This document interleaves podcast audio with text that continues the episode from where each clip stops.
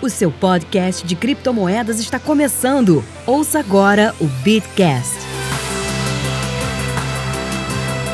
Bom dia, boa tarde, boa noite para você que nos ouve, tudo bem? Começa agora mais um episódio do Bitcast, o seu podcast sobre criptomoedas e blockchain. Eu sou José Domingues da Fonseca e tenho o prazer de conversar com os meus amigos Paulo Aragão. Tudo bem, Paulo? Fala, meu amigo Zé. Fala, Bitcasters! Eu vou continuar, se fosse chamando a galera que escuta de Bitcasters, tá bom? Perfeito. Tô autorizado. E com meu companheiro Gwyn. Tudo bem, Gwyn?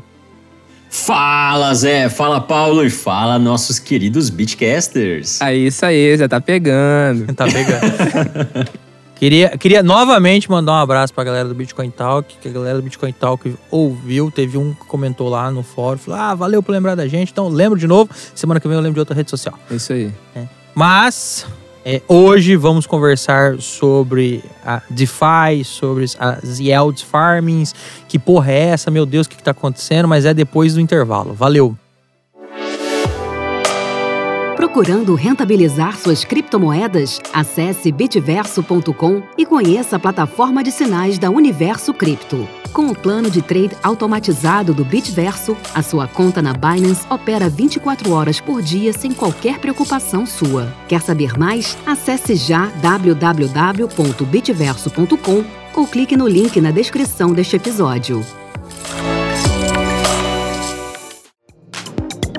Já conhece o Bitcoin Sem Medo? Um curso focado em você que quer aprender mais sobre Bitcoin e criptomoedas de uma forma segura. Bitcoin Sem Medo é o curso oficial do Criptofácil. Veja mais detalhes em bitcoinsemmedo.com.br ou clique no link na descrição deste episódio. Voltamos, galera. E hoje é um assunto bastante, um pouco difícil, um pouco áspero. Quase polêmico. Quase polêmico, bastante polêmico. É, e, bastante cheio de novidades, cheio de notícias, às vezes notícias tristes.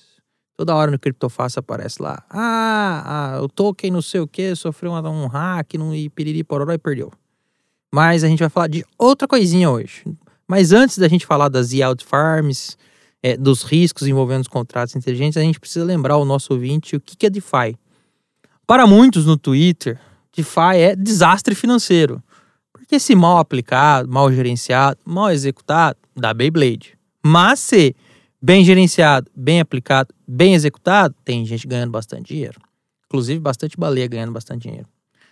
Mas vamos só fazer um, um, um breve, uma breve é, é, introdução. É, enquanto o Bitcoin foi criado para descentralizar o dinheiro, tá? É, a, a DeFi pretende centralizar os serviços financeiros. Mas que serviços financeiros, é? é empréstimo, é, derivativo, contratos que precisam de hedge, contratos que precisam de, de, de ativos colaterais para garantir um outro contrato. Então, assim, a gente hoje já passa por um, por um enorme processo de virtualização das nossas finanças, né? De desmaterialização, inclusive, da nossa vida. Mas é, o Bitcoin desmaterializou o nosso dinheiro. Mas os serviços financeiros, eles ainda são bastante, extremamente centralizados. No Brasil, extremamente centralizados. É, é, na mão de poucos. No mundo, são centralizados, mas mais, um pouco mais pulverizado. E a ideia é que a DeFi... É, é a, a ideia que a DeFi propõe é poder conseguir descentralizar serviços financeiros. O principal serviço financeiro que a DeFi consegue descentralizar é o serviço de empréstimo. Nós vamos tecer alguns comentários é, é, é, no meio pro fim do episódio, tá? E, e a, a, principal ideia de você usar de meios centralizados, é, baseados em protocolo blockchain, é a, é a máxima. É, você consegue constituir instrumentos financeiros rastreáveis e auditáveis. Isso é muito bom, é muito bom para saber de onde vem, para onde vai o dinheiro, é, saber, é bom saber se tem lastro, né? Se não estão querendo o nosso episódio passado, se você não ouviu o nosso episódio passado sobre o, o laço da Tether, recomendo que ouça. É, na DeFi não dá para criar, não dá para imprimir sem, exceto por um bug, não dá para imprimir sem lastro. Precisa de lastro, precisa entrar uma moedinha lá para equilibrar lá o contrato para poder aumentar a liquidez é, da farm, aumentar a liquidez da pool, etc, tá? É, isso, tudo isso só foi possível graças ao Vitalik, aquele ser humaninho todo diferente, todo diferentão, que o Paulo gosta. Um gênio do jeito que ele é, que vai numa conferência, numa DevCon da vida, com uma blusa de uma lhama córneo, ele merece todo o respeito do mundo. Ele merece. Ele é um cara que tem, tem culhão. Tem, porra. Tem culhão, tem, tem, tem balls. É, e né, esse, essa profusão de ideias de serviços financeiros centralizados só foi possível com a Ethereum, com o protocolo Ethereum, com os smart contracts que rodam é, é, é, no protocolo Ethereum. A imensa maioria é, é, das DeFi's rodam no protocolo Ethereum, se bem que tem muita gente migrando, até por uma questão de taxa e outras coisas, para aquela rede com tomada, com plug É, eu falar, é, é, na verdade, eu não sei nem se eu falaria imensa maioria. Eu falaria imensa maioria dos projetos mais relevantes. Porque em quantidade, eu tenho certeza absoluta que já tem mais em outras redes do que na rede Ethereum. Por causa justamente da taxa de, de rede, né? Da, da, da blockchain do Ether, que é muito acima realmente de, do que uma. Não, que tá. Do que uma sema, do que uma semi-DLT, né? Exato. Semi-DLT é boa, né? Isso, isso aí, pra você que não tem ouvido de mais apurado, que não conhece, isso aí é a primeira estocada do dia do Paulo. Não, não é estocada do dia, que justamente o que você falou. É realmente a, a rede do Ether, que foi da onde os smart contracts mais robustos, mais parrudos surgiram, ela é de fato distribuída, ela tem realmente uma descentralização. Ela não tem 20 nós validadores de rede. E assim, com, com o surgimento é, é, dos smart contracts, é, é, os desenvolvedores, a comunidade pôde criar é, a figura, por exemplo, de empréstimos. Você, você vai lá e, e- e deixa um Bitcoin, um Ethereum como colateral, tá aqui co- colateral como garantia e pega um, empréstimo em, por exemplo, um, um ativo que é pareado em dólar é, ou pareado em outra criptomoeda, pega até com uma alavancagem maior. Mas assim, é, você consegue é, é, ter uma certa garantia, não é só naquela base, por exemplo, do BTC Jam. Lembra do BTC Jam? Lembro, deu muito, muita, deu muito, deu muito BO ali. É, deu, mas quando funcionava, né? Sim. O BTC Jam, por exemplo, era muito baseado na confiança. Era no histórico, era no, literalmente no cadastro positivo da pessoa, né? Sim. É, e era muito baseado no histórico. Falou: olha, eu sou conhecido na comunidade, eu faço isso tal, eu tô querendo pegar o BTC para fazer. É, para fazer um projeto assim, assim, assado, tô querendo pegar o BTC pra fazer um projeto assim, assado. Era assim, tá? E acabou, não tinha contrapartida, não tinha colateral, não tinha emitir token pra tentar ter governança, nada. Era na base do fio do bigode. Pois é, E, exatamente. de- e aí que dava bosta. É, mas o, o, o ponto. Mas deu muito bom. É, isso que eu falar, o ponto positivo do BTC Jam é que realmente teve muita gente que perdeu dinheiro ali emprestando. Mas a gente tem a Exchange brasileira que foi fundada graças Exato. a empréstimos, empréstimos no BTC Jam. Foi, a, foi uma exchange que eu não vou falar o nome aqui, porque não é patrocinadora nossa, mas o símbolo é uma raposa. Boa. É, então, assim. Mas pode ser, fica aí o convite. Exatamente. É. Eu, só, eu não vou falar o nome enquanto, enquanto não for. Mas, ó, tá perdendo a oportunidade. É, então, assim, o BTC Jam é, ajudou muita gente, ajudou inclusive muita conferência a acontecer no Brasil. É, e, obviamente, também, infelizmente, aqueles que não têm caráter ou às vezes os projetos deram errado e também geraram prejuízo para aqueles que tentaram é, emprestar para as pessoas. Mas, enfim, saindo disso. É, e uma coisa maravilhosa que tem na DeFi, que eu acho super legal, é que os contratos, os smart contracts conseguem, por exemplo, criar, é, se autorregular. E Gwyn, se eu estiver falando qualquer besteira, você me interrompe a partir de agora. É, de maneira que quando você deposita lá o Ethereum, quando você deposita a DAI, que tem que tenta se. Por exemplo, a DAI, que é um token de, de DeFi, ela tenta sempre ficar com o preço dela pareado com o dólar. E se o mercado começa a, a ter uma mudança brusca, o próprio contrato, a própria pool tenta se readequar para tentar equilibrar para ficar perto desse um dólar. E é aí, nessa questão de tentar reequilibrar a pool, de tentar é, é, acertar a arbitragem é, do par, que entra as yield farms, né, Gwen? Que aí é, inclusive, a partir de agora que eu e o Paulo calamos a boca e o Gwen toca. Então, gente, eu não sei se vocês escutaram o episódio que a gente falou do Taproot, que foi uma atualização no, no protocolo do, do Bitcoin. E agora o funcionamento vai ser o mesmo. Eu e o Zé, a gente vai multar o nosso microfone e vamos apreciar a belíssima voz do Gwen. Por quê? Só para tentar emendar, Show Gwen, de porque para poder promover os serviços financeiros de forma descentralizada, como qualquer coisa, é preciso ter liquidez. E essas yield farms é que trazem a liquidez para o sistema, que o Gwen vai explicar agora. Bom, vamos começar pela, pelas pools. É, não sei se vocês já ouviram falar, no termo pool de liquidez, piscina de liquidez. Coisa estranha esse nome, né? É, mas é, é algo muito interessante porque ele reúne algumas situações, uh, alguns entes, algumas pessoas do mercado é, que fazem diferentes. Tem diferentes papéis, né? tem diferentes cargos para o sistema funcionar. É, fazendo um paralelo aqui com a blockchain. Na blockchain, a gente tem um cara que vai ser o minerador, a gente vai, ser o, vai ter o cara que vai usar o, o, o dinheiro, por exemplo, o Bitcoin, ela vai lá fazer transferência, que é o usuário. É, a gente vai ter o cara que vai ser o, dono lá da, da pool de mineração. É, a gente vai ter o, cara que vai controlar o nó, né? De onde as pessoas vão pegar as informações, tal, que é onde, onde vai estar a blockchain. Enfim, a gente tem várias, vários entes, várias partes distintas cada um fazendo um determinado serviço e no conjunto, na soma de todas essas pessoas, com todos esses trabalhos, com todos esses esforços individuais, a gente tem é, o Bitcoin, a gente tem o Ethereum, a gente tem, enfim, a gente tem a criptomoeda, o sistema inteiro funcionando e muito bem. Bom, no caso de yield farming ou pools de liquidez, é mais ou menos a mesma coisa, no seguinte sentido. É, o, o, quando você tem uma pool, é, por exemplo, com Ether e dólar, você vai ter um, um, um pareamento ali entre duas moedas, Ether e dólar. Só tem um problema. Dentro da blockchain, não existe uma API para consultar algum site que está dando o valor do dólar. Então, a blockchain ela é burra nesse sentido ela não sabe o valor do dólar. Então o que ela precisa fazer? Ela precisa que alguém coloque o valor ali. Ué, mas como assim? Como é que você vai colocar o valor ali?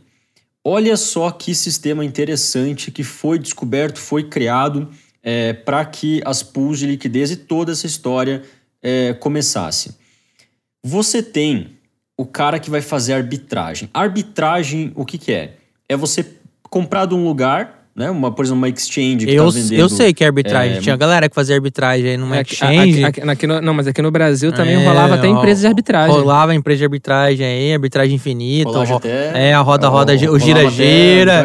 E agora tá girando o chibio na cadeia. Mas eu não tô nem falando nem dessa arbitragem. Essa daí já era arbitragem nível 2. Tinha outra arbitragem também, né? Ah, é, tinha, é verdade. Arbitragem ah, é. verde. É, verdade, tinha é. arbitragem também. A gente ganha o, com a maquininha, não, o high out, não sei o que lá, o high frequency. É, exatamente. Esse Coisas aí, quânticas. É, essas high coisas. frequency trading. É, o high frequency trading, mais com, com um plus de quântico. E aí Isso deu. Isso aí, na, na, na, na, na, na gate.io. Bom, como a blockchain ela não entende o, o, o, número de fora, né, o valor de fora, quer dizer, qual é o valor do dólar, qual é a cotação do Ether uh, é, com o dólar. Quer dizer, a blockchain não sabe isso, não tem como a, a blockchain pegar esse dado. Então o que, que ela faz? Ela usa os arbitradores, as pessoas que estão fazendo arbitragem, ou seja, comprando de um lugar e vendendo no outro e pegando aquele spread, certo? Aquela diferença de preço, é, o que regula o preço nos dois lugares. Então, de um lugar que está um preço muito alto e outro lugar está com um preço muito baixo, ele tende a ficar no, na média, né, no meio, é, dependendo do volume de cada, de cada plataforma. Bom, o arbitrador ele faz esse processo de arbitragem nos contratos, nesse caso nas pools. Neste caso, no meu exemplo, é, estamos pensando em Ethereum e dólar. O dólar dentro da, do, do, do protocolo RC20 ali, do dentro da blockchain do Ethereum, ele tem o, o, o DAI, é, provavelmente é o mais conhecido de todos e provavelmente o mais seguro de todos. as, as stablecoins é, que são de dólar, né? São pareadas em dólar, é, dentro ali do, do Ethereum. Então, a pool ela não vai ser Ethereum dólar. Ao invés disso, ela será Ethereum DAI. Bom, assumindo que o preço do DAI ele fica ali praticamente no dólar, né? Porque ele está substituindo, ele é, é, como se fosse uma versão é, de criptomoeda, é um criptodólar, ele vai servir bem para fazer uma pool. Então ali existe uma pool Ethereum dólar. Só que peraí, como é que a gente sabe que o preço, por exemplo, do Ethereum naquela pool é 7 mil dólares, ou é 2 mil dólares, ou é 500 dólares? Porque os arbitradores vão ficar trocando as moedas. Então, se uma moeda fica muito cara ou se uma moeda fica muito barata, entra o trabalho ali dos arbitradores para colocar mais DAI na pool ou tirar mais Ethereum da pool e você equilibra o preço. Então, o preço do Ethereum em uma pool, ele é determinado não por fatores externos, hum, é, mas por fator interno, pela quantidade de Ether e de DAI que existe na pool, certo? Então, a pool de liquidez é basicamente um mecanismo autossustentável que emite uma certa quantidade de recompensa para alguém que provê liquidez. Quem provê liquidez é o cara que vai fazer o depósito de Ether e de DAI nessa pool. Certo? É um conceito um pouco estranho, um conceito um pouco né, diferente do que a gente está acostumado com blockchain e tal, mas isso acontece. Uh, em seguida. Deixa eu fazer um comentário, você pode... Desculpa, posso Faça. cortar? E, e, novamente, por que, que é importante essa, essa liquidez? É porque não existe criação de moeda. É, não, não, não, não é um negócio que imprime moeda, acredite se quiser. Mas é para poder emprestar a moeda num contrato, para poder é, é, criar um, um, um, ativo sintético, é, lastreado em, em, alguma criptomoeda ou, em, ou pareado em algum outro, em DAI, sei lá, é, a, a pool, o contrato, precisa dessa liquidez. É aí que tá o pulo do gato, entendeu? Tipo, a pool não pode ficar imprimindo coisa, criando coisa do nada. Ela precisa dessa liquidez para poder é, é, rodar uh, os serviços centralizados financeiros dela, entendeu? Exato. E quando as pessoas colocam e bloqueiam lá os seus criptoativos é, nessas pools de liquidez, as pessoas recebem recompensas. É, uma pool de liquidez ela faz algumas ações específicas, né? Ela, você pode depositar lá nessa pool, que é basicamente um contrato inteligente. Você pode é, retirar o teu dinheiro do contrato inteligente. Você pode fazer um processo de, de troca de moeda. Então você pode, por exemplo, se você for um arbitrador, você pode ir lá, ou se você só, só quiser fazer um trade, né? Você pode chegar na pool, que tem uma quantidade grande de Ether e de DAI, e você pode trocar. Você pode, você pode conseguir converter ali Ether em DAI, certo? E aí você vai pagar uma certa taxinha e as pessoas lá que vão é, se beneficiar dessa taxinha, porque lembrando, não é, um, não é um servidor central, né? É uma coisa descentralizada. Então, o lucro, ao invés de ficar com o, o servidor central, com o dono do negócio, ele vai ser descentralizado, ele vai ser distribuído para todo mundo que participa dentro da pool, certo? Então, quando isso acontece, é, você vai lá receber um token, você vai lá receber um certo dinheiro, é justamente por esse, por essa liquidez que você está provendo é, para todo mundo. Bom, existem certos retornos né, nesse processo. E esses retornos, eles, eles, eles têm a, a sigla de APY, né? Então tem o Annual Percentage Yield. É, nesse caso, digamos que, que vai ser, sei lá, 4% ao ano. Então, você vai ver que se você deixar o teu dinheiro ali, ele vai render 4% ao ano. Porém, ele não vai render em real, ele não vai render em dólar. Ele vai render na moeda que você está depositando ali. Então, por exemplo, digamos que seja Ether. Pô, você está metendo Ether ali dentro. Então, ele vai render Ether. É 4% ao ano de Ether. Você vai ganhar mais Ether, certo? Ou seja, isso é uma excelente renda passiva para holder o holder que acredita na valorização da moeda ao longo do tempo, ele pode querer separar uma parte, né? Porque você não vai pegar tudo e usar, que aí é arriscar, né? Botar todos os ovos no mesmo cesto. Pega uma parte, coloca lá para poder, ao final do período, ter um, um cadinho a mais. E 4% tá bom, tá, gente? Aqui, aqui no Brasil o negócio é muito, mas lá fora,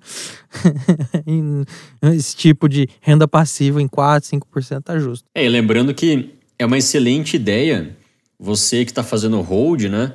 Você deixar, por exemplo, fazendo ou uma operação de stake, ou até mesmo colocar uma pool, fazer um yield farming e tal. Por quê?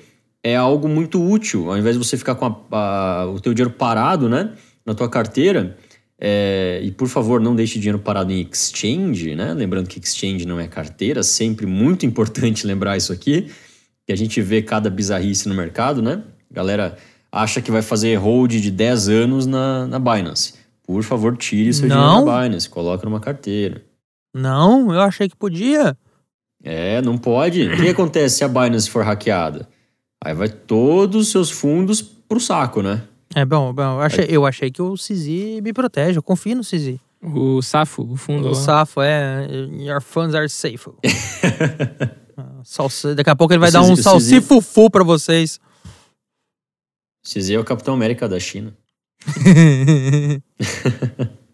É, tanto o Capitão América ele vazou de lá, né? Ele foi pra Malta. é, é, tem, tem cidadania canadense. Capitão América que, que É, da América e da ó, China, né? Aqui pra você. A quem- China não quer muita concorrência, né? É, pra, pro yuan digital deles. A China não quer é, gente maior que eles, ou gente que possa ser maior que eles. Eles vão lá e. pff, tchau. Mas voltando ao assunto. É, quando você faz um investimento em, um- uma farm, né? A gente chama de farm porque você está ganhando ali dinheiro com aquilo. É, você vai normalmente depositar dinheiro, tipo Ether, qualquer outro, outra. Você pode depositar até Shiba, né? Shiba, Shiba Inu Coin. É, e você pode depositar ali junto o, o DAI, é, você pode depositar é, é, moedas específicas, por exemplo, stablecoins, tipo é, BUSD, é, enfim. Você pode depositar Ether, né? Acho que o maior fundo normalmente é da moeda principal. Então vai ser lá o fundo de BNB, né? no caso da Binance, Smart, Smart Chain. É, ou você vai ter ali é, depósito grande de Ether, né? Se for do- o caso do, da Ethereum. É, normalmente é isso que acontece. É, e esse valor, ele fica bloqueado, né? Esse valor, ele, você não consegue mover ele de um lugar para o outro. Não é como se fosse, por exemplo, um, um processo de staking na Cardano, né? Que você consegue, você faz o stake e você consegue mover as moedas ainda. Você consegue fazer pagamento, você consegue tirar as, as moedas dali, mandar para outro lugar, enfim. Na verdade, nesse caso, você vai fazer parte do que é chamado de TVL, é, que é o Total Value Locked, é o valor total bloqueado. Ele mede a quantidade de criptomoeda bloqueada no empréstimo DeFi, no caso daquela rede. Então você vai ter um TVL, é, por exemplo, para, sei lá, o Sushi Swap. Você vai ter um outro TVL para o Pancake Swap. Você vai ter um outro TVL para um, algum outro swap, por exemplo, alguma outra DEX, algum outro, algum outro aplicativo, digamos assim, que está rodando ali, certo? Então, nesse caso, você vai jogar o teu dinheiro para trabalhar por ele mesmo, certo? E ele vai ali ficar é, fazendo, fazendo dinheiro para você. É, obviamente existem alguns riscos, né? É, isso aí não é uma coisa totalmente segura. Aliás, é muito difícil hoje a gente pensar em algum investimento em criptomoeda que seja totalmente seguro, né? Nem o Bitcoin, nem o Ethereum é, é totalmente seguro, embora sejam as maiores, embora tenha a maior, é, o maior volume e tal, não é totalmente seguro. Não é 100% seguro. Nem se você pega, por exemplo, stablecoins, né? Tipo, ah, stablecoins tem o nome stable no- na frente ali, então é estável. É, não necessariamente, né? Então, se como a gente falou no último episódio do, do Tether, é, a gente não sabe se de repente o Tether pode acontecer alguma merda muito grande e o Tether perdeu valor, né? Então, a gente não, não pode confiar totalmente nessas situações e com yield farming, com pools de liquidez e, e até mesmo com staking não é diferente, todos têm riscos. No caso do nosso querido yield farming, você tem um risco óbvio dos contratos inteligentes. Então, os contratos inteligentes, eles são feitos por seres humanos. Seres humanos que podem ser mais inteligentes ou menos inteligentes, podem ali cometer erros, né? Todo mundo comete erro. O cara mais inteligente do mundo comete erro, né? Muito mais do que a gente imagina. Então, é normal que alguém faça ali um projeto, tenha a melhor das intenções, não queira prejudicar a galera. Porém, o que acontece é, ele faz um bug, ele deixa passar alguma coisa que não deveria deixar passar, por exemplo, algum comentário ali de, de alguma coisa é, é, secreta, sigilosa né, no contrato, é, ou mesmo coloca um mecanismo que não era para ser colocado, só era para ser colocado num contrato de teste, e aí o cara coloca no contrato em produção, no mundo real mesmo, é, aquela, aquela linha de código, e pronto, você coloca um bug no sistema, você coloca algum tipo de, de, de erro ali, de uma vulnerabilidade, esperando para ser explorada. E é só uma questão de tempo até alguém ler aquele contrato né? Porque, lembrando, os contratos inteligentes eles são descentralizados, eles são é, é, públicos e eles são transparentes. Então, você poderia entrar em um explorador de bloco, por exemplo, do Ethereum. Dando um exemplo do Ethereum. Você pode entrar lá na, na Etherscan é, e você pode ver um contrato inteligente. Você pode, inclusive, ler o contrato inteligente. Obviamente, você vai precisar saber de uma linguagem específica, que é a linguagem que o contrato inteligente foi escrito, né? foi redigido, foi desenvolvido. É, é uma linguagem de programação, portanto, você não terá é, palavras, né? como se fosse um contrato jurídico e tal. Porém, ele funciona de uma maneira instrucional. Ele vai dizer para o sistema, ele vai dizer para Ethereum Virtual Machine, que é o ambiente da Ethereum, é, como que ele deve se comportar. Então, se ele receber uma certa, uma certa aporte de Ether, o que, que ele deve fazer com aquele Ether? É, quantas moedas ele deve gerar? É, será que ele vai gerar alguma moeda? Então, é, é, é uma instrução que ele passa para o sistema e ele age por si próprio. Né? Ele não precisa de nenhum servidor para agir. É só você enviar dinheiro para ele e ele vai fazer lá o que foi programado para ele fazer. É, então, bugs no código são evidentemente, um, um, tipo de risco né, que você corre ao investir o seu dinheiro em um contrato inteligente e, portanto, fazer yield, é, farm, yield farming. É, existe um outro risco que está ligado a uma liquidação forçada de uma pool de liquidez. Esse, esse risco, ele é hoje, pelo menos, ele é muito mais teórico do que prático, porém ele pode acontecer. E aí a gente está engatinhando nesse mercado, né? O mercado de DeFi é, é, razoavelmente novo, então a gente não viu muitas coisas assim acontecendo. Porém, é, uma, é um risco real, é um risco que existe, e, portanto a gente pode ver, e eu acredito até que a gente vá ver mais no futuro. A liquidação forçada, que é esse risco, é no caso de uma operação de empréstimo, por exemplo, no qual uma pessoa deixa uma moeda A como garantia para um alto empréstimo de uma quantia equivalente de uma moeda B. Então, dando um exemplo, se eu pego lá o meu Ether, dando um exemplo na pool de liquidez que eu expliquei antes, Ether barra DAI, certo? É o Ether e o dólar, é DAI. Nesse caso, eu coloco lá, digamos que o preço do Ether esteja 2 mil dólares. Então eu coloco 2 mil dólares em DAI, que seria 2 mil DAI, e eu coloco um Ether, certo? Tá bonitinho, um equivale ao outro, beleza, eu posso colocar lá. No caso de é, um empréstimo, eu posso pegar outra moeda, certo? Então, por exemplo, eu posso deixar lá o meu Ether e eu posso tirar uma quantidade é, é, igual de DAI. Então, eu deixo lá, por exemplo, um Ether e, e pego outros 2 mil DAI. Beleza, o que, que eu tenho na minha carteira agora? 2 mil DAI. Só que tem um probleminha. Eu deixei o Ether como garantia, certo? Eu deixei o Ether como colateral. Se o valor de mercado do Ether baixar, ou se o, o, o DAI valorizar, e é por isso que normalmente é usado é, moedas que não valorizam né, no outro par, então é sempre uma stablecoin, é, é, normalmente não, uma stablecoin, então por exemplo, Ether, DAI, Ether, BUSD, Ether é, alguma stablecoin do euro, por exemplo. É, se isso acontecer, por exemplo, se o Ether baixar de valor, né, o Ether ele sai de 2 mil dólares e vai para mil dólares. E compra que tudo. é absolutamente normal. Você, evidentemente, ia comprar tudo, né? Porém, o contrato ele pode ser liquidado. Mas como assim? O que é uma liquidação?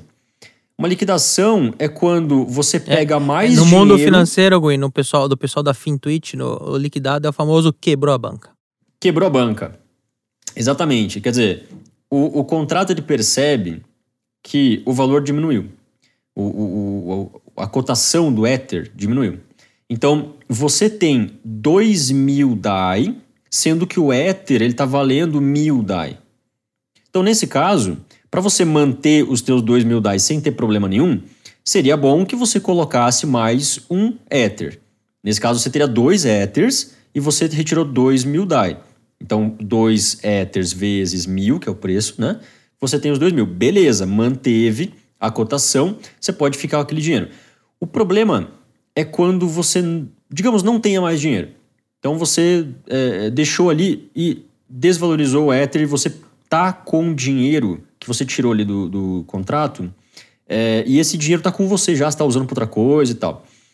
Nesse caso, você pode ter a tua alocação na moeda A, que seria o Ether, é, ela pode ser absorvida pelo contrato. Então, o caso de uma liquidação é você tem uma garantia, você tem um colateral que de repente fica mais baixo do que o que você pegou, e aí ele vai lá e come o teu colateral. Certo? Por que, Come por que, que ele o come teu- o tua colateral? Porque o- a conta é, eu não vou, eu só vou suportar isso aqui de prejuízo, eu não vou suportar prejuízo. Se ficar muito tempo sem entrar colateral, eu vou liquidar o contrato para proteger aquele que emprestou.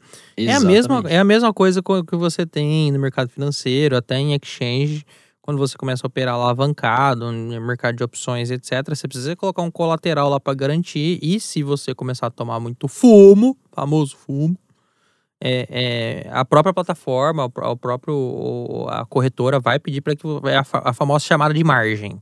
Tá? Você precisa colocar margem aqui para te garantir, senão eles vão te liquidar para tentar proteger é, um eventual default seu, né? Porque assim, se agora você opera 20 vezes com 20, 20x de alavancagem, é, qualquer 1% para baixo, 2% para baixo é muita coisa. Então ele falou, vamos proteger, vamos segurar para não ter uma liquidação um default maior. É, e lembrando que no caso de contratos inteligentes, como a gente está falando de contratos e, portanto, é código, né?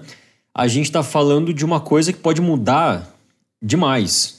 Né? E está em constante evolução, então está mudando toda hora. Então você vai ter alguns tipos de yield farming que são diferentes de outros. Certo? É, essa é a razão, inclusive, porque tem tanta coisa diferente né? nesse mundo de yield farming. Você ouve falar de um monte de moeda diferente, um monte de pool diferente e tal. É, justamente por isso, cada um vê uma maneira como sendo a melhor. Claro que existem um monte de copycats, né? um monte de Ctrl-C, Ctrl-V. O cara vai num projeto que está funcionando, dá Ctrl-C no código, vai lá no. Né? abre lá um, alguma, algum programa que cria é, é, contrato inteligente, né? Usa lá o, o Truffle, o Ganache, quem é desenvolvedor vai entender o que eu tô falando. É, e aí faz um contrato inteligente, dá um Ctrl V, né? Cola ali o código que já tá bonitinho funcionando lá no outro e cria um novo protocolo, certo? Nesse caso, ele está criando um contrato inteligente do zero, mas é uma cópia, né? É como se você pegasse o código do Bitcoin, fosse lá e criasse uma outra moeda, né? A, a Green Coin, a Banana Coin, certo? Que é igual ao Bitcoin, porque você só deu Ctrl-C, Ctrl-V, porém uma outra blockchain, né? Nesse caso é um outro contrato inteligente, pode funcionar da mesma maneira, porém é uma outra empresa, é uma outra equipe por trás, enfim, é, é, p- pode, ser, pode ser um outro desenvolvedor que fez, né? Tem essas diferenças. É, então, no caso de uma liquidação forçada, é, você tem, digamos assim, um trade forçado, né? Ele, ele simplesmente troca aquela moeda, ele ele não deixa mais você pegar o teu Ether, pronto, o teu Ether é ali do contrato, e aí você fica com o dinheiro que você já, já pegou, né? Isso é uma forma, como o Zé bem explicou, do contrato se proteger, né? do próprio sistema se autoproteger, porque senão ele não vai conseguir. É, vai, vai ter gente que vai querer roubar o contrato, vai ter gente que vai querer é, tirar dinheiro do contrato até esvaziar a carteira. É, inclusive, tem casos disso, tem casos em que isso aconteceu. É, muitos casos em que um bug no contrato é, conseguiu fazer um hacker, alguém que ali foi. eh, conseguiu ler o contrato e percebeu que tinha esse bug. Ele fez várias transações ali, praticamente pagando zero é, é, e pegando todo o dinheiro que tinha, sugando né, todo o dinheiro que tinha é, em alocação dentro do contrato. Então é possível que as pessoas façam isso. Né? O hacker ele percebe que tem um bug, aí ele vai lá e, e, e estuda. O que, que eu tenho que fazer para explorar esse bug aqui? Né? O que, que eu tenho que fazer? Normalmente é o cara dá Ctrl C no contrato, Ctrl V num contrato de teste ali, explora o contrato de teste e fica vendo qual é a vulnerabilidade. Quando ele encontra a vulnerabilidade, ele repete na rede principal e aí rouba lá os fundos da galera. É, e, e assim, galera, esse risco é um risco inerente a toda nova tecnologia, tá? É assim como quando começou o Bitcoin, é, existia, por exemplo, o risco da galera perder tudo, porque a carteira era por linha de comando, um bagulho errado, um comando errado, pluft. Se bem que naquela época você perdia mil bitcoins, perdia um dólar, né? Aí tudo bem. Não, um dólar não, vai. Também eu fui muito lá atrás, é, mas vamos lá, vai, vai. Perdia 10 bitcoins. Você perdeu um o salário. É, sei lá, hoje em dia, se você perder 10 bitcoins, tem gente aí que eu diria que bota a pistola na boca. Que fica muito puto. É, então, assim, com o passar do tempo, com é, é, até com os ataques, tá? Todo novo ataque, a galera vai aprendendo. A galera vai vendo então uma brecha aqui, uma brecha ali, e, e o cerco. Quer dizer, as possibilidades de erros vão se, vão se fechando. Não quer dizer que também não haverá lá na frente, mas é menor. E, obviamente, é, é, é isso é um risco que tende a, a, diminuir com o passar do tempo. Não estou falando que vai também. E diminuir é, principalmente nesses, nesses maiores protocolos, né? Não necessariamente nesses que estão surgindo agora mas os que se conseguirem se manter né, ao longo do tempo, mais robustos, mais sólidos, esses realmente vão ter um, um, um, um risco reduzido, né? É que nem o, o próprio Zé falou agora, o Bitcoin no início era muito problemático, assim, nessa parte de carteira, você corria o risco de perder. O Bitcoin agora tá tranquilo, por quê? Porque evoluiu. Então, a gente pode esperar isso, talvez, né, dos DeFi. Evoluiu, teve muita gente errando, né? É, é como acidente de avião acontece um acidente, o que, que acontece? O pessoal vai lá, estuda, vê o que, que deu de errado, vê como que a gente faz para corrigir é isso. É quem perdeu, que perdeu, pra... né, Gwen? Quem perdeu, perdeu, mas no futuramente você ajuda. Exatamente, para que aquilo não aconteça de novo, né? Não aconteça da mesma maneira. Você tem lá um checklist de segurança, né, que o piloto faz antes de cada voo, é, para ver se tudo está funcionando. Então, quem, é, quem sabe de, de aviação é, entende que cada, cada nenhum acidente é em vão, né? Então, tá parecendo o Lito falando, pô. Você não sabe quem é o Lito? Lito é o, o do Aviões e Músicas. Parece o Canal nenhum, Aviões e Músicas. É, o Lito fala isso, nenhum acidente é em vão. O Lito é foda. Exatamente. E da mesma forma, deixa eu dar uma de Lito agora e falar: nenhum hack de exchange, de protocolo descentralizado, de contrato é, descentralizado, no caso, contrato inteligente, é em vão. Nenhum. Por quê? Quando acontece alguma merda muito grande, né? Quando acontece lá, ó, perdeu um milhão de reais, puta, perdeu 10 milhões de reais, ó, roubaram lá, DAO, não sei o quê, 400 milhões. Quando isso acontece, a, o pessoal vai investigar, vai fazer protocolos dizendo, gente, não façam isso aqui, não, fa não usem esse comando, é, não façam isso dessa maneira, né? E aí você vai formando um mercado de gente que entende dos riscos e também entende de como mitigar esses problemas. Então, como não ter mais esses problemas.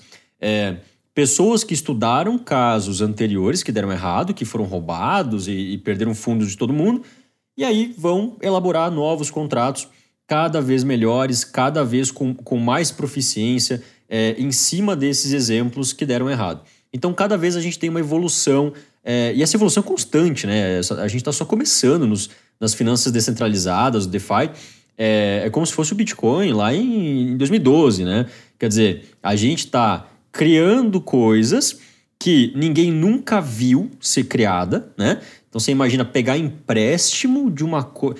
O staking talvez seja uma coisa mais bizarra de tudo, porque o staking é um processo que você ganha dinheiro pela criação da moeda, porém você não tira moeda da tua carteira, quer dizer, mas peraí, então eu estou emprestando moeda para alguém ou eu estou garantindo alguma coisa na rede, mas a moeda continua comigo, né? É estranho isso. Mas de fato é o que dá valor ao sistema e é o que de, de fato é, garante a segurança do sistema em muitos casos. Então, é uma coisa nova, é, é, algo um pouco estranho, né? Se você vê do, do ponto de vista do mercado tradicional, é, mercado que tem banco e tal, cara, você precisa de um regulador, você precisa de um cara ali de, dizendo, olha, isso aqui tá errado, isso aqui tá certo e tal. Quando você coloca isso para matemática resolver por ela mesma, num contrato inteligente, num protocolo descentralizado, é muito estranho, é muito novo, né? E, e é esse tipo de inovação que a gente precisa. É esse tipo de inovação que vai nos levar cada vez mais longe, porque é essa diferença que torna projetos que anteriormente não eram possíveis, possíveis. É, um dos riscos dessa inovação é, que talvez pouca gente ouviu falar, mas é alguma coisa interessante, é quando você vai fazer um yield farming, é quando você vai colocar o teu dinheiro em, em, um, em um processo desse, você vai fornecer liquidez para uma pool, por exemplo, uma pool de liquidez, é, porém, o preço do ativo que você deposita, ele muda em comparação com no momento do, do teu depósito, no momento da, daquela tua operação. É, quanto maior for essa mudança, mais você vai estar exposto a um, a um, a um problema, a um risco chamado perda impermanente. Esse nome perda impermanente é, é muito estranho e é um pouco ruim para entender porque a perda né, é permanente, na verdade. Mas o nome do processo, o nome do, desse, desse problema é perda impermanente. O que, que significa isso? Você não vai, teoricamente, perder dinheiro, certo? É, não necessariamente. Você vai ganhar menos dinheiro do que você teria ganho se você não tivesse feito a operação em uma pool de liquidez. Como assim? É, digamos que você tenha, usando aquele meu exemplo anterior, de uma pool do Ethereum com dólar, é, Ethereum DAI. Se você coloca Ethereum ali, você espera o quê? Você espera o APY, certo? Você espera o yield, que é a tua recompensa. Então, se for 4% por ano, você espera, até o final do ano, mais 4% daquele valor que você colocou em Ether. Muito bem. Porém, se você deixa o teu dinheiro na pool, o teu dinheiro não está mais com você, certo? O dinheiro está dentro da pool. E o Ether valoriza enormemente. Digamos que o Ether valorize quatro vezes. Então o Ether estava 2 mil dólares, Agora ele foi de repente, ou até mesmo ao longo do ano, né? Mas ele mudou é, e agora ele está 8 mil dólares. Bom, nesse caso, você vai pensar: ok, eu tenho Ether, ele está dentro da pool, certo? Então eu estou ganhando toda essa, essa valorização. Na, na verdade, não. Na verdade, o que acontece é que quando você vai retirar, por uma razão puramente matemática, né, de porcentagem de de, de recompensa da pool. É, se você vai ser recompensado pela porcentagem de, de, dentro da pool que pertence a você. Então, se você tem uma pool que tem, digamos, é, 10x de dinheiro e você coloca lá é, mais 10x, você vai ter 50% da pool, porque a pool vai ficar em 20x e você vai ser responsável por 10x. Então você vai ter 50% da pool. Quando você for retirar, você vai ganhar o quê? 50% da pool, certo? A, a tua porcentagem ali é, que corresponde ao teu investimento dividido pelo valor do, do, do investimento total, do, do, do, valor da pool mesmo. Ok. Nesse caso de perda impermanente, você vai retirar um valor menor do que se você simplesmente estivesse rodando a moeda. Ué, como assim? Mas então a pool de liquidez nem sempre é o melhor dos mundos? É, nem sempre é o melhor dos mundos. Quando você acha que a moeda ela vai valorizar muito, você acha, putz, essa moeda aqui, cara, ela vai valorizar umas 10 vezes. Então não deixa numa pool. É meio estranho é, pensar nisso, porque uma pool ela vai te dar 4% de retorno anual, né? Porém, por essa razão de percentual dentro da pool, se a moeda tiver, por exemplo, uma valorização de 4 vezes, você não vai ganhar essa valorização de quatro vezes se o teu dinheiro estiver na pool. Quando você retirar, você vai ganhar 20% a menos do que você do, do, que a conta que você fez é, diz que você vai ganhar, certo? De novo, é por uma razão puramente matemática de stake dentro da pool. É, por isso é uma coisa um pouco um pouco longe do entendimento da galera que está fazendo essas coisas. Ouve, né, o amigo falar, ah, faz aqui um yield farming, faz aqui, coloca teu dinheiro numa pool de liquidez.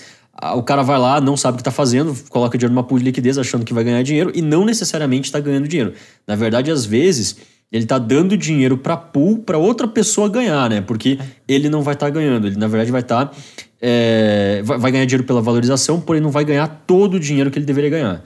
Então, se você simplesmente segurasse a moeda na tua carteira, nesse caso, num caso em que a moeda valoriza muito, né, então, é, mais de 25%, por exemplo, mais que 50%, cada, quanto mais valorizar a moeda, mais você está deixando de ganhar se você colocar o teu dinheiro dentro de uma pool de liquidez.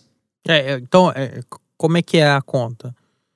E agora eu falo com todo respeito ao ouvinte, mas se você não entendeu, é porque a pool de liquidez mesmo é para usuário avançado. Não é qualquer. Eu confesso, assim, o Gwyn sabe isso, eu e o Paulo estamos olhando um pra cara do outro aqui, assim, do tipo, cara, tá, tá, é, é, é áspero, é difícil. Isso é uma coisa técnica pra caramba, né? Sim, exatamente. É, não é para usuário que tá começando agora, não é para Nem pro pessoal, mais ou menos. nem para maximalista. Isso daqui precisa ser realmente para uma pessoa que tá bem afim de aprender isso, assim, é. que tem uma boa vivência técnica. E, e, e, super recomendação. Como o Gwen falou. Ah, se você deixar lá, alguém pode ganhar dinheiro é, na arbitragem. É, é, é assim que acontece.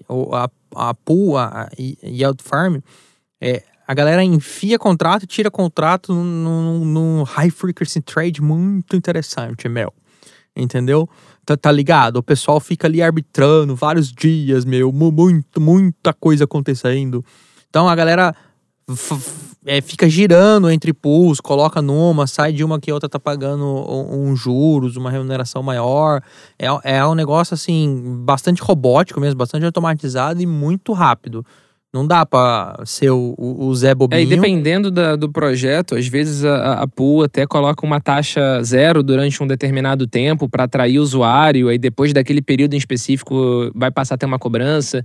Então a galera fica atenta realmente para saber quando é o momento que vai passar a ter cobrança para você ir podendo migrar para outras pools. É, enfim, não é algo realmente para quem está chegando agora e nem algo para quem também não tem muito tempo, né? Porque isso precisa se dedicar em cima disso para poder aprender e não acabar fazendo besteira. Porque que nem alguém falou, a pessoa pode estar tá achando que está ganhando dinheiro e está perdendo. Pode ter que tem que ter aquele alerta no celular no meio da madrugada te ligar, te acordar, falar assim: corre no computador que você tá perdendo é, dinheiro. E é até ambíguo, né? Porque a pessoa pode perder dinheiro se a moeda que ela tem tá super valorizando. Exatamente. É, a regra, a, vamos estabelecer uma regra de dedão aqui, né? Uma regra tipo assim: não sei o que você acabou de dizer, Gwen qual que é a regra pro cara que não entendeu nada. Só pensa o seguinte: se você acha que a moeda vai valorizar pra caramba, tá? Se você acha que a moeda vai dobrar de valor para cima, beleza? Nos próximos meses, não deixa em uma pool de liquidez. Não deixa. Só confia. Só confia. Eh, depois você vai pesquisar no Google para ver por que, qual a razão, tá? Mas só confia. Não deixa numa pool de liquidez. Se você acha que essa moeda tá ok, vai valorizar pouquinho, ou até mesmo corre o risco de desvalorizar, e você quer se proteger é, estando numa pool de liquidez, e daí você pode ganhar aqueles 4%, tem algumas moedas que são até mais, né? 10%, 30%. 40% é, tudo depende, isso aí, tudo depende isso aí da, é pirâmide, é, depende da moeda, né? Porque vai, vai, você vai ter um IPI de 40% ao ano, mas ela desvalorizou 70. tipo... exato, exato. Quer dizer, você vai ter, você tá pensando, puta, ganhei dinheiro pra caralho, eu tinha um milhão dessa moedinha aqui que não vale nada, agora eu tenho dois milhões, porra, dobrei meu dinheiro, mas você vai ver que tá valendo exato. quanto? Valia um real, agora vale um centavo. Exatamente. É, isso aí é pobreza. Então, na verdade, você tá perdendo dinheiro também, né? É, mas a perda impermanente ela só acontece quando existe uma variação de preço muito grande. Tá? Então, se você acha que a tua moeda é, que você quer colocar numa pool de liquidez, ela vai valorizar pra caramba, não deixa numa pool de liquidez. Faz hold, deixa lá, aquele hold batatão mesmo, só tira da exchange, coloca na tua carteira e esquece. Mas assim, ah, então quer dizer que, pô, vocês estão falando do assunto não é para todo mundo. Vocês estão falando do negócio aqui que é para 1% da galera que, que manja, é, que tem tempo, disponibilidade e know-how para fazer isso.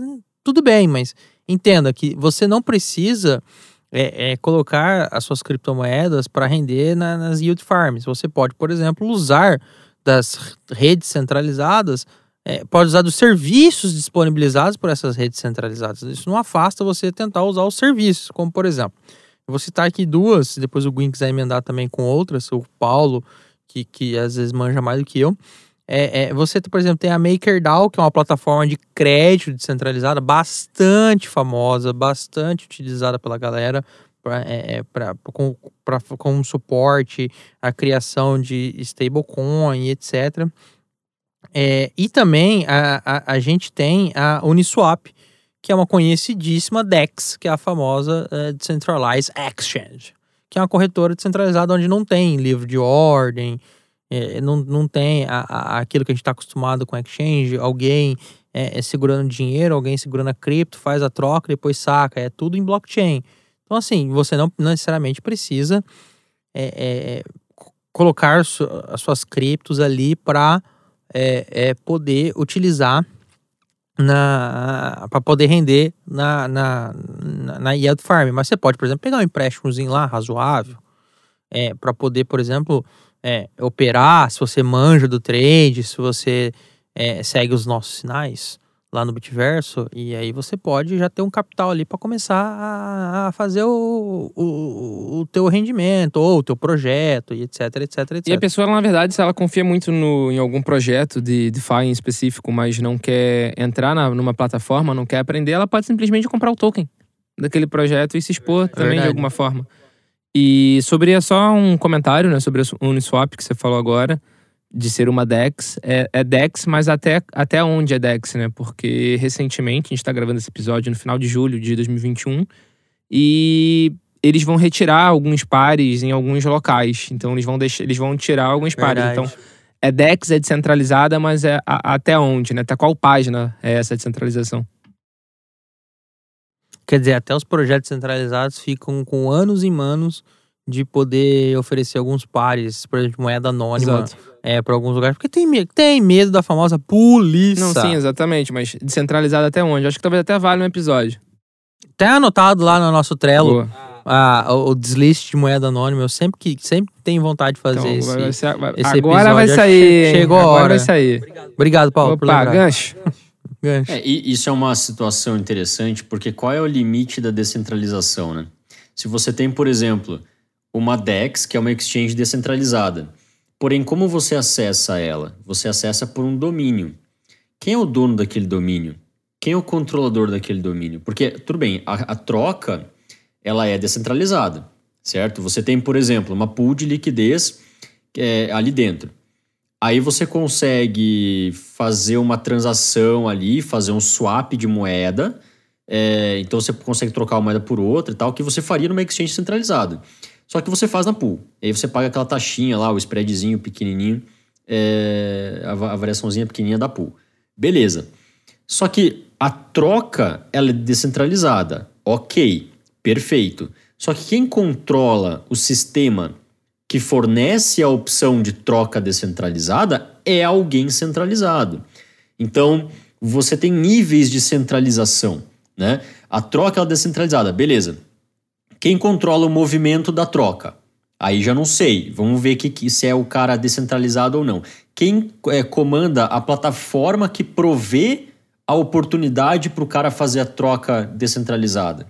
Então ela pode delistar coisa, ela pode tirar dali.